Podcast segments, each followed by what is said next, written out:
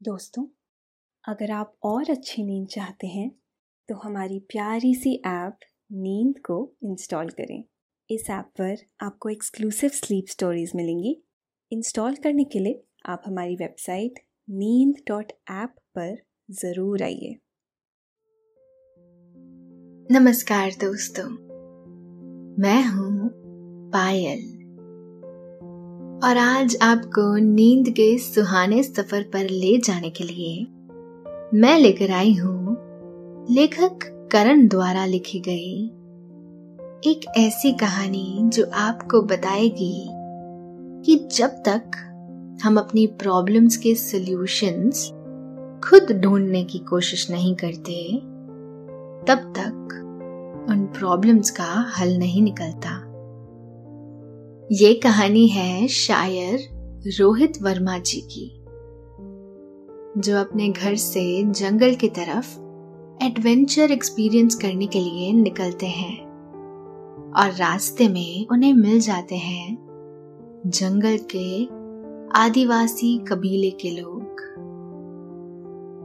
तो रोहित के साथ इस एडवेंचर ट्रिप पे चलने से पहले आप अपने आसपास की सारी लाइट्स ऑफ़ करके आराम से लेट जाएँ।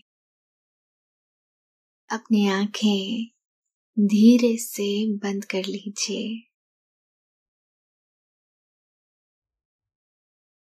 अब थोड़ा सा अपने शरीर को आराम दीजिए।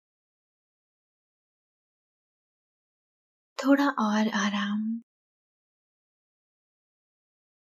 अपने शरीर को बिल्कुल ढीला छोड़ दीजिए। कोई टेंशन नहीं। कोई तनाव नहीं। अपने दिमाग में चल रहे सभी विचारों को, चिंताओं को त्याग दे। एक शांति से महसूस करें। सभी नेगेटिव पॉजिटिव विचारों को धीरे धीरे निकाल दें। हाथों को सीधा करके अपनी कमर के साइड में रख लीजिए। अब अपनी सांसों पर ध्यान लगाएँ। इसको धीमे या तेज नहीं करना है। बस ध्यान देना है कि कैसे वो आपके नाक, गले में होते हुए आपके फेफड़ों में आ रही है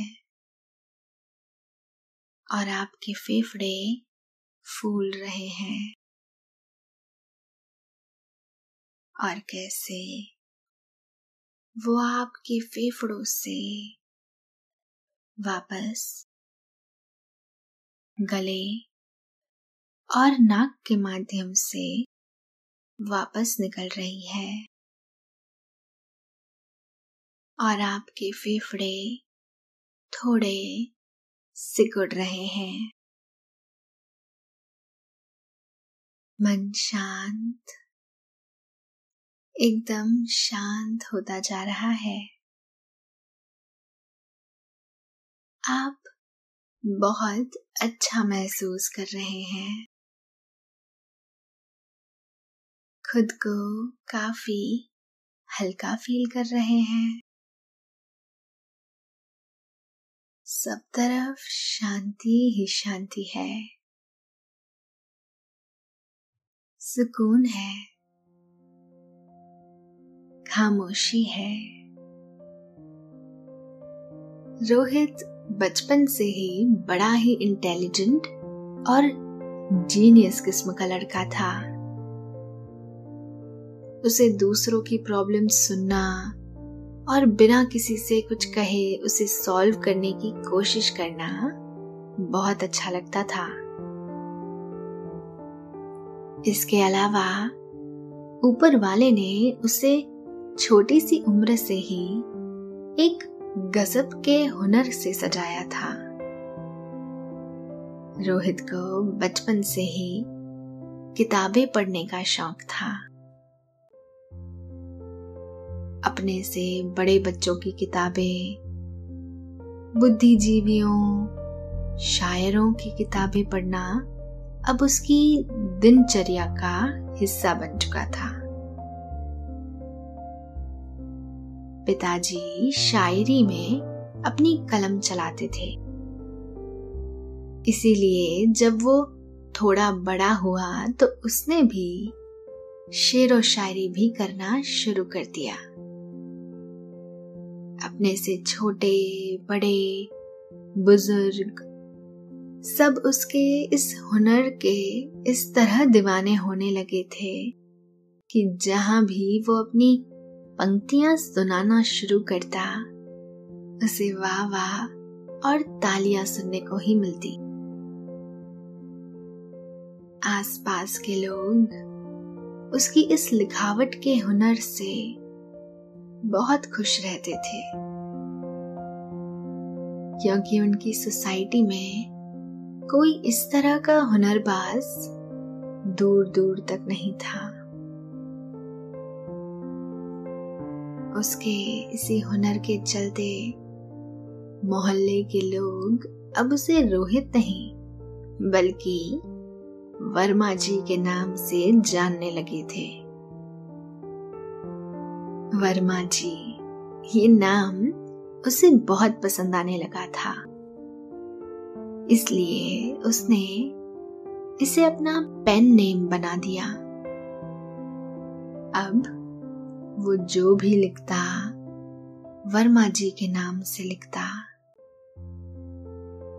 बचपन से लड़कपन तक आते आते वर्मा जी की कद काठी खान पान सोच विचार सब कुछ बदल गया। कॉलेज आते आते रोहित उर्फ़ वर्मा जी एक नौजवान शायर के रूप में उभरने लगे थे। वर्मा जी की कलम समाज में जहाँ कहीं भी कोई बुराई देखती तो झट से उसकी कविता बनाकर लोगों के कानों तक पहुँचा देती। गर्मियों के दिन थे। कॉलेज में छुट्टियाँ चल रही थी। और इन छुट्टियों में वर्मा जी के पास था एक असाइनमेंट एक ऐसा असाइनमेंट जो उन्हें अपने कॉलेज से नहीं, बल्कि शहर के जाने माने लेखक व शायर विद्या रतन जी से मिला था। असाइनमेंट था कि तीस दिनों में एक नॉवेल तैयार करना और विद्या रतन जी को चेक करवाना।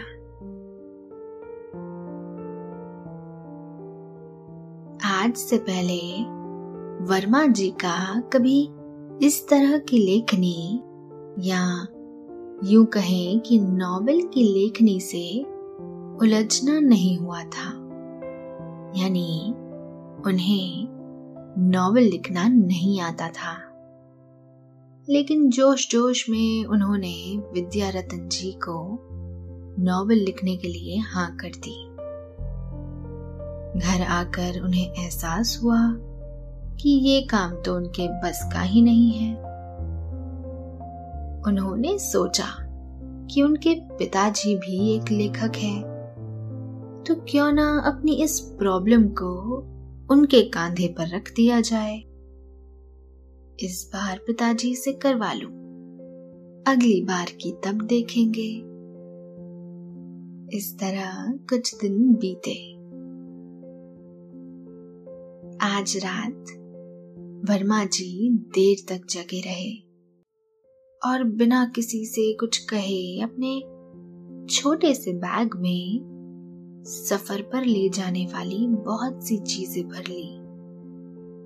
जैसे कपड़े, कैप, टूथब्रश, टूथपेस्ट, रस्सी, पानी की बोतल छोटा सा चम्मच, कुछ फल, और भी बहुत कुछ।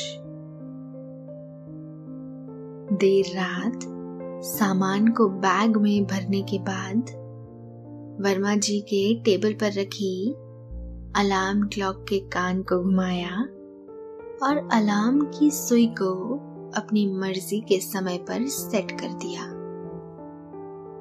जैसे ही कमरे की लाइट्स बंद हुई, वर्मा जी सोने की कोशिश में जुट गए। नींद से काफ़ी देर की जदोजहद करने के बाद अभी आँख लगी ही थी कि अचानक टेबल पर रखी अलार्म क्लॉक ने अलार्म बजाना शुरू कर दिया। कच्ची नींद में वर्मा जी ने अलार्म क्लॉक को बंद किया और जुट गए किसी तैयारी में। उन्हें देखकर अंदाज़ा लगाया जा सकता है कि आज बहुत दिन बाद वो किसी एडवेंचर के लिए निकलने वाले हैं। बचपन में जब भी उनका घर में किसी से झगड़ा होता तो वो नाराज़ होकर घर के पास के बगीचे में आ जाया करते थे। और घंटों बगीचे में बिताने के बाद जब वे किसी निष्कर्ष पे पहुँचते तो वापस घर आ जाते। खैर, वर्मा जी ने अपना बैग तैयार किया और निकल गए झारखंड के जंगलों में एडवेंचर के लिए। जंगल एक ऐसी दुनिया जो प्रकृति के बेहद करीब है, जहाँ ना तो शहरों जैसा शोर सुनाई देता है और ना ही शोर करने वाले कारखाने। शहर की वो सारी चीज़ें जो शांति से दूर रहती हैं, वो जंगलों में ही देखी जाती है। यहाँ की हवा में, शहरों की हवा जैसा प्रदूषण भी नहीं होता। लेकिन हाँ हरे भरे पेड़ पौधों की भीड़ भाड़ ज़रूर होती है। जो पृथ्वी की प्रदूषित हवा को साफ़ करते हुए अपना समय बिताते रहते हैं। रास्ते पर पड़े सूखे पत्ते बहुत कुछ बता रहे हैं। वो बता रहे हैं कि आगे जाने का यही रास्ता है। वे बता रहे हैं कि यहाँ बहुत कम शहर के लोग आते हैं। वर्मा जी की नज़रें जहाँ भी देखती हैं, उन्हें सिर्फ़ और सिर्फ़ हरियाली ही दिखाई देती है। वर्मा जी ने मन ही मन कहा, कमाल है। यहाँ किसी इंसान ने कोई पेड़ नहीं लगाया है। फिर भी ये सारे कितने करीने से लगे हैं। मानो, स्कूल की पीटी क्लास में मास्टर के डर से सीधी लाइन में खड़े हैं। जिस काम को कोई नहीं करता, प्रकृति उसे खुद ब खुद करना शुरू कर देती है। अरे ये क्या? कहीं कहीं तो ज़मीन से निकलती हुई बेलों ने पेड़ों को इस तरह गले लगा रखा है। मानो, पेड़ को दूसरी जगह जाने से रोक रही हो। कहते हैं कि झारखंड के जंगल भारतीय वायु के फेफड़ों का काम करते हैं। प्रकृति के पशु, पक्षी और लाखों किस्म के वनस्पतियों का खजाना समेटे।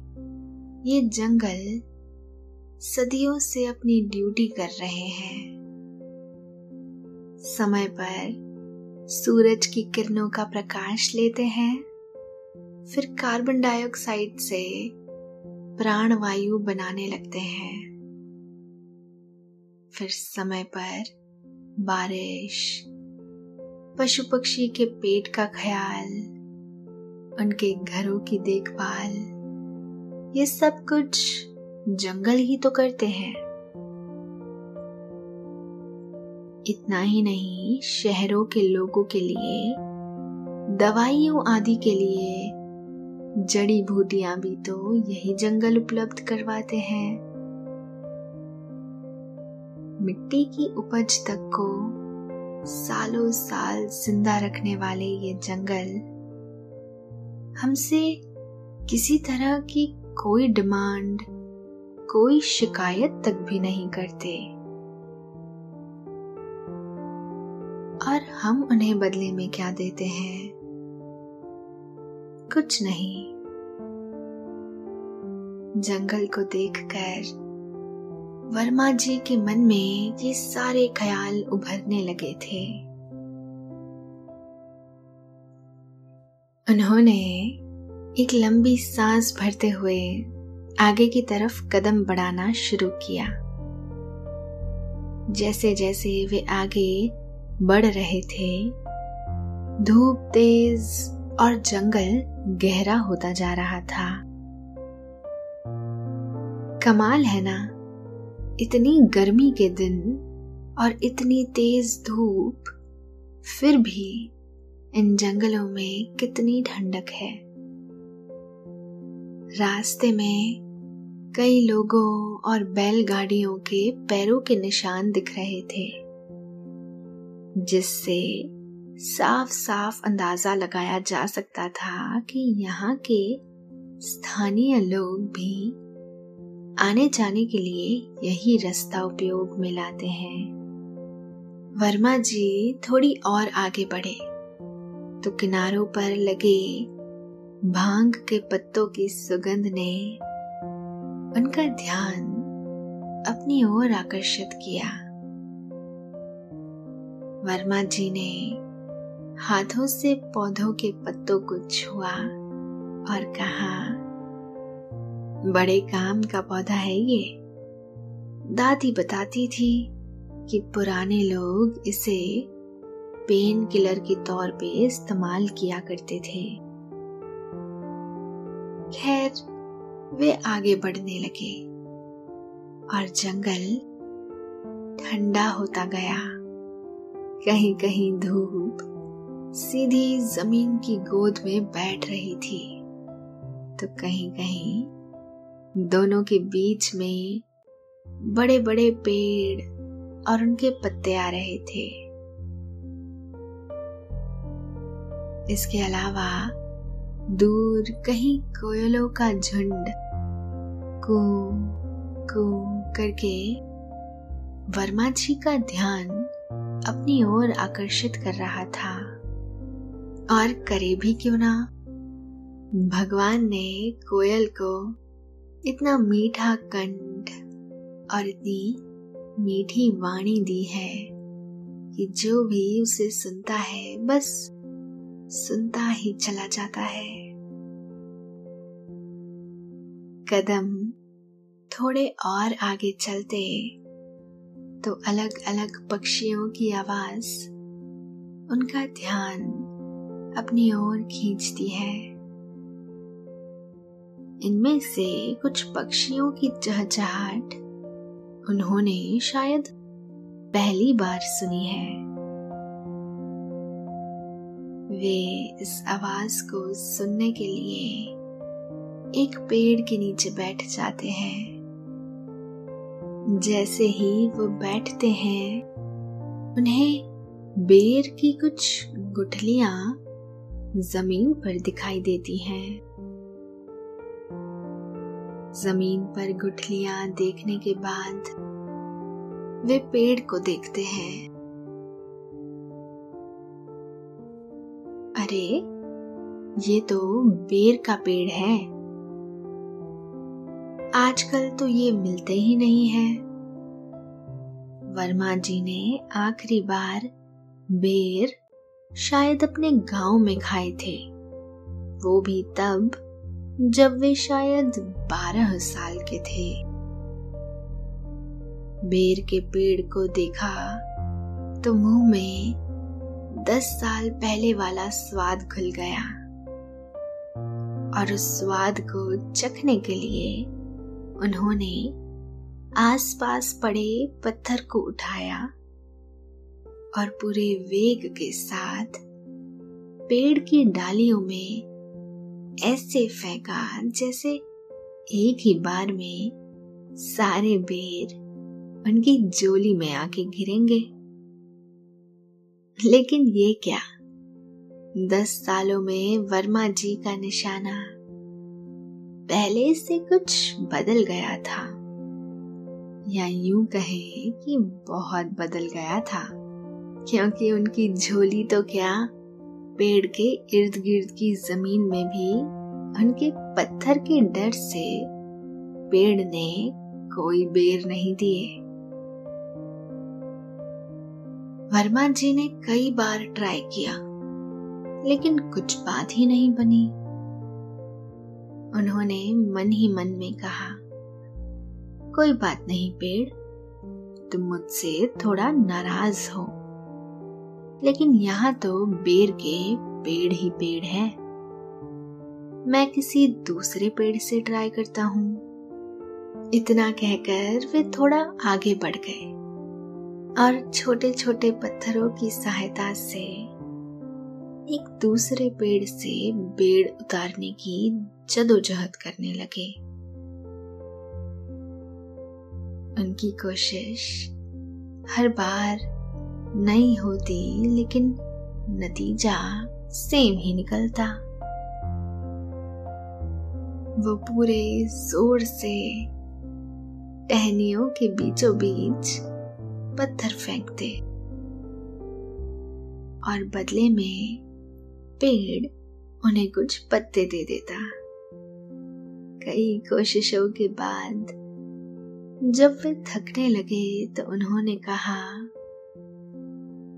शायद मेरी किस्मत में ही यहाँ के फल खाना नहीं लिखा है।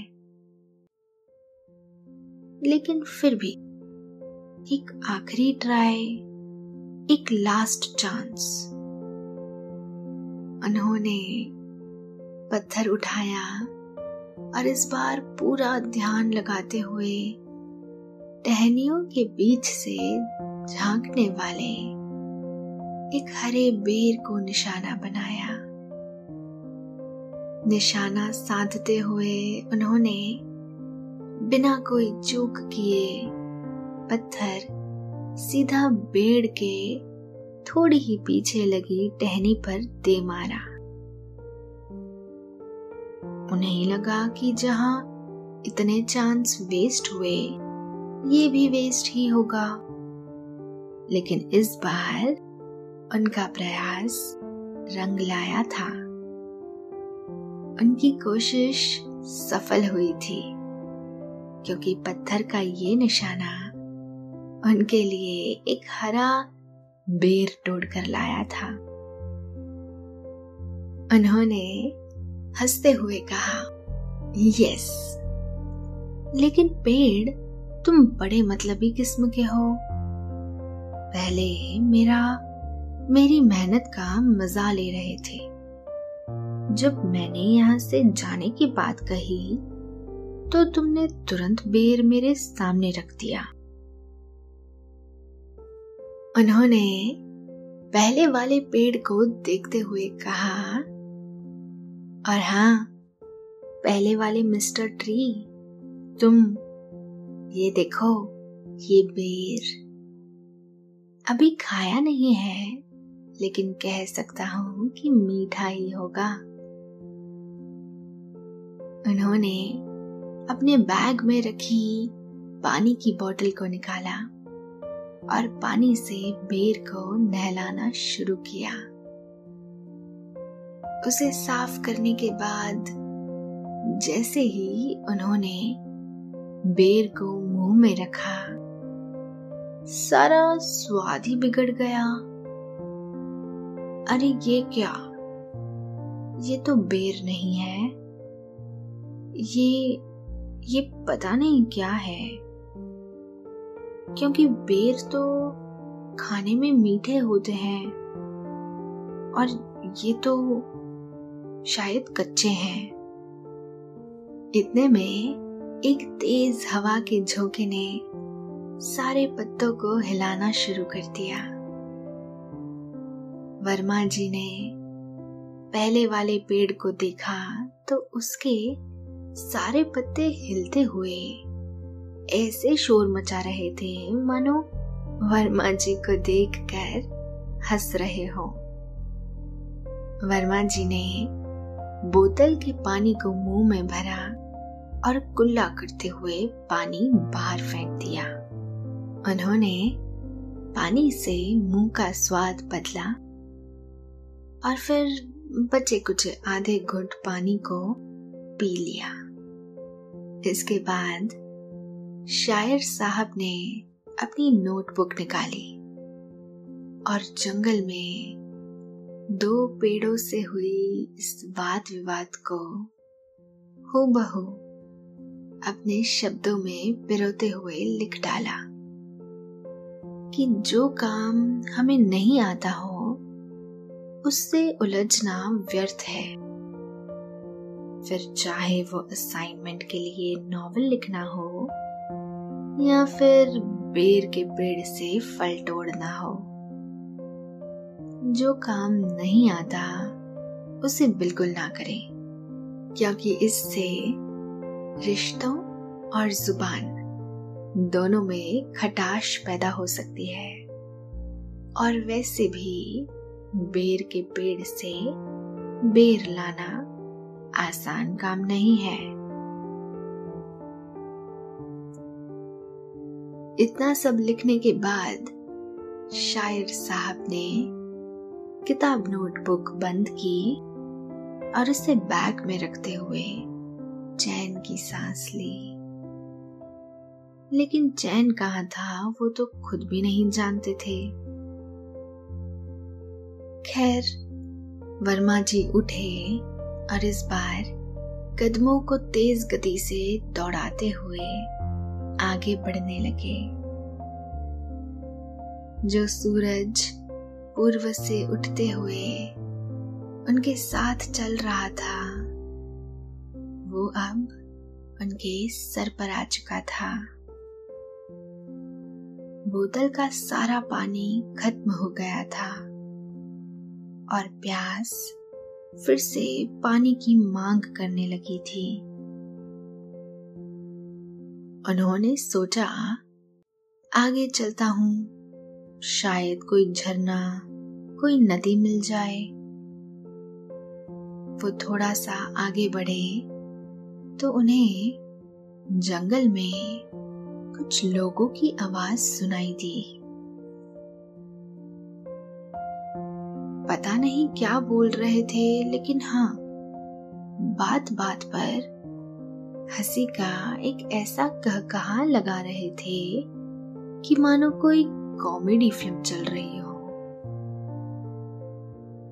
वर्मा जी ने आवाज़ का पीछा किया और चोरी से देखने की कोशिश की। उन्होंने देखा कि कुछ लोग अपनी ही भाषा में पता नहीं क्या बोल रहे थे और फिर हंस रहे थे।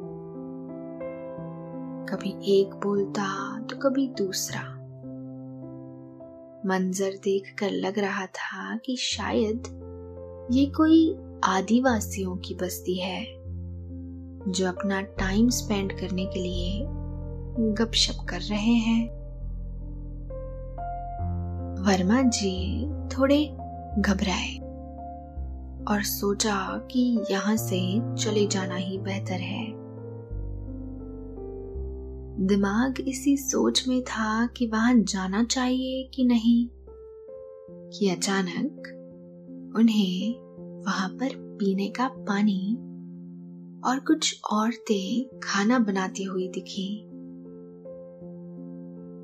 एक और भगवान शिव का शिवलिंग था जिस पर शायद जंगली फूलों की माला लगी हुई थी। और सामने शायद कुछ जंगली फल थे। पानी को देखकर उनकी प्यास ने उनके अंदर ही अंदर शोर मचाना शुरू कर दिया। जैसे कोई छोटा बच्चा नया खिलौना देखकर उसे खरीदने की जिद लगाता है। प्यास ऐसी बढ़ी कि उन्होंने न आव देखा, न ताव, और सीधा उन जंगल में बसे आदिवासियों के बीच जा पहुँचे और कहा, जय शिव शंकर उन्हें अपने बीच आते देख एक आदिवासी ने कहा आप कहाँ से आए हो? आओ, यहाँ बैठ जाओ। इतने में एक आदिवासी औरत पानी लेकर उनके पास आ गई। उन्हें पानी देते हुए कहा, क्या आप पानी पीना चाहेंगे? वर्मा जी ने पानी का ग्लास लिया और एक ही घुट में सारा पानी पी लिया। प्यास बुझी तो जान में जान आई। लेकिन ये क्या? ये लोग तो हिंदी बोल रहे हैं। मतलब ये लोग हिंदी बोलना जानते हैं। वर्मा जी ने बताया कि मेरा नाम रोहित है। रोहित वर्मा। मैं एक शायर हूँ और प्रकृति के साथ समय बिताना मुझे बहुत अच्छा लगता है। इसीलिए इस जंगल में आया हूँ। पानी की तलाश कर रहा था कि अचानक आपकी आवाज़ें सुनी। बड़े ताजुब की बात है कि यहाँ रहते हुए भी आप लोग कितनी अच्छी हिंदी बोलते हैं। उनकी बात को सुनकर एक आदिवासी ने कहा, साहब, हम यहीं रहते हैं। यहाँ आए दिन कितने ही लोग जंगल में घूमने आते हैं। कुछ रास्ता भटक जाते हैं तो कुछ खाने पीने की तलाश में हम तक पहुँच जाते हैं। उनकी मदद करते हुए, उनसे बातचीत करते हुए हम लोग ये ज़ुबान भी सीख गए हैं। और वैसे भी, अब तो हमारे बच्चे भी पढ़ने लिखने जाते हैं। अच्छा ये तो बड़ी खुशी की बात है, वर्मा जी ने कहा। वैसे आपके कबीले का नाम क्या है? आदिवासी ने उत्तर दिया, हम संथाल कबीले के वारिस हैं। हमारे बाप दादा सदियों से इन जंगलों की हिफाजत करते आए हैं और उन्होंने हमें भी यही सिखाया है। आपके लिए जो केवल जंगल है, वो हमारे लिए हमारा घर है। हमारी पहचान है। हमारी दुनिया है। इसीलिए हम शहर के शोर शराबे से और प्रदूषण से बहुत दूर यहाँ अपनी एक प्यारी छोटी और अलग दुनिया में रहते हैं। आ, आप कुछ खाएँगे? इतना पूछते ही उस आदिवासी ने एक औरत से अपनी ही भाषा में कुछ कहा। जिसे सुनकर सभी लोग हंसने लगे। वर्मा जी को उनकी बातों से तो कुछ समझ नहीं आया, लेकिन वे इतना ज़रूर समझ गए कि इस आदिवासी बाबू ने उनका परिचय अपने लोगों से कुछ मस्ती भरा करवाया है। इतने में एक और आदिवासी लड़का लकड़ी की टोकरी में उनके लिए कुछ फल लेकर आ गया। कुछ फल खाने के बाद वर्मा जी ने पूछा कि आपके बच्चे कहाँ पढ़ते हैं? यहीं जंगल के बाहर एक छोटा सा कच्चा स्कूल है, जहाँ एक आदमी इन बच्चों को मुफ़्त में पढ़ाता है। अच्छा वैसे आपके बच्चे हैं कहाँ? वर्मा जी ने पूछा। वो तो पास के पेड़ों से रात के लिए लकड़ियाँ और फल तोड़ने गए हैं। वर्मा जी ने कहा, ठीक है, मैं भी चलता हूँ। रास्ते में उनसे मिल भी लूँगा। और वहाँ से वापस घर के लिए भी निकल लूँगा। आदिवासियों से विदा लेने के बाद वर्मा जी ने उनके दिखाए हुए रास्ते पर तेज़ी से चलना शुरू कर दिया। वे थोड़ी दूर निकले तो दूर रास्ते में कुछ बच्चे पत्थरों से पेड़ों पर से बेर तोड़ने की जदोजहद में दिखने लगे।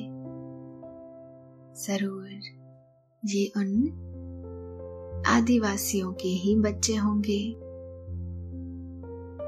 वो थोड़ी आगे बढ़े तो एक कच्चा सा मकान दिखा, जिसमें एक ही कमरा था शायद।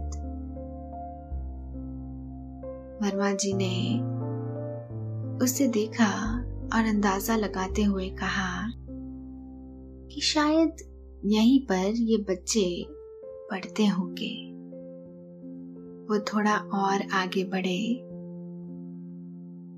जैसे ही उन बच्चों के पास पहुँचे, सभी बच्चे उनको देखकर बहुत खुश हुए और सवाल पूछने लगे। एक ने कहा, भैया आपका घर कहाँ है?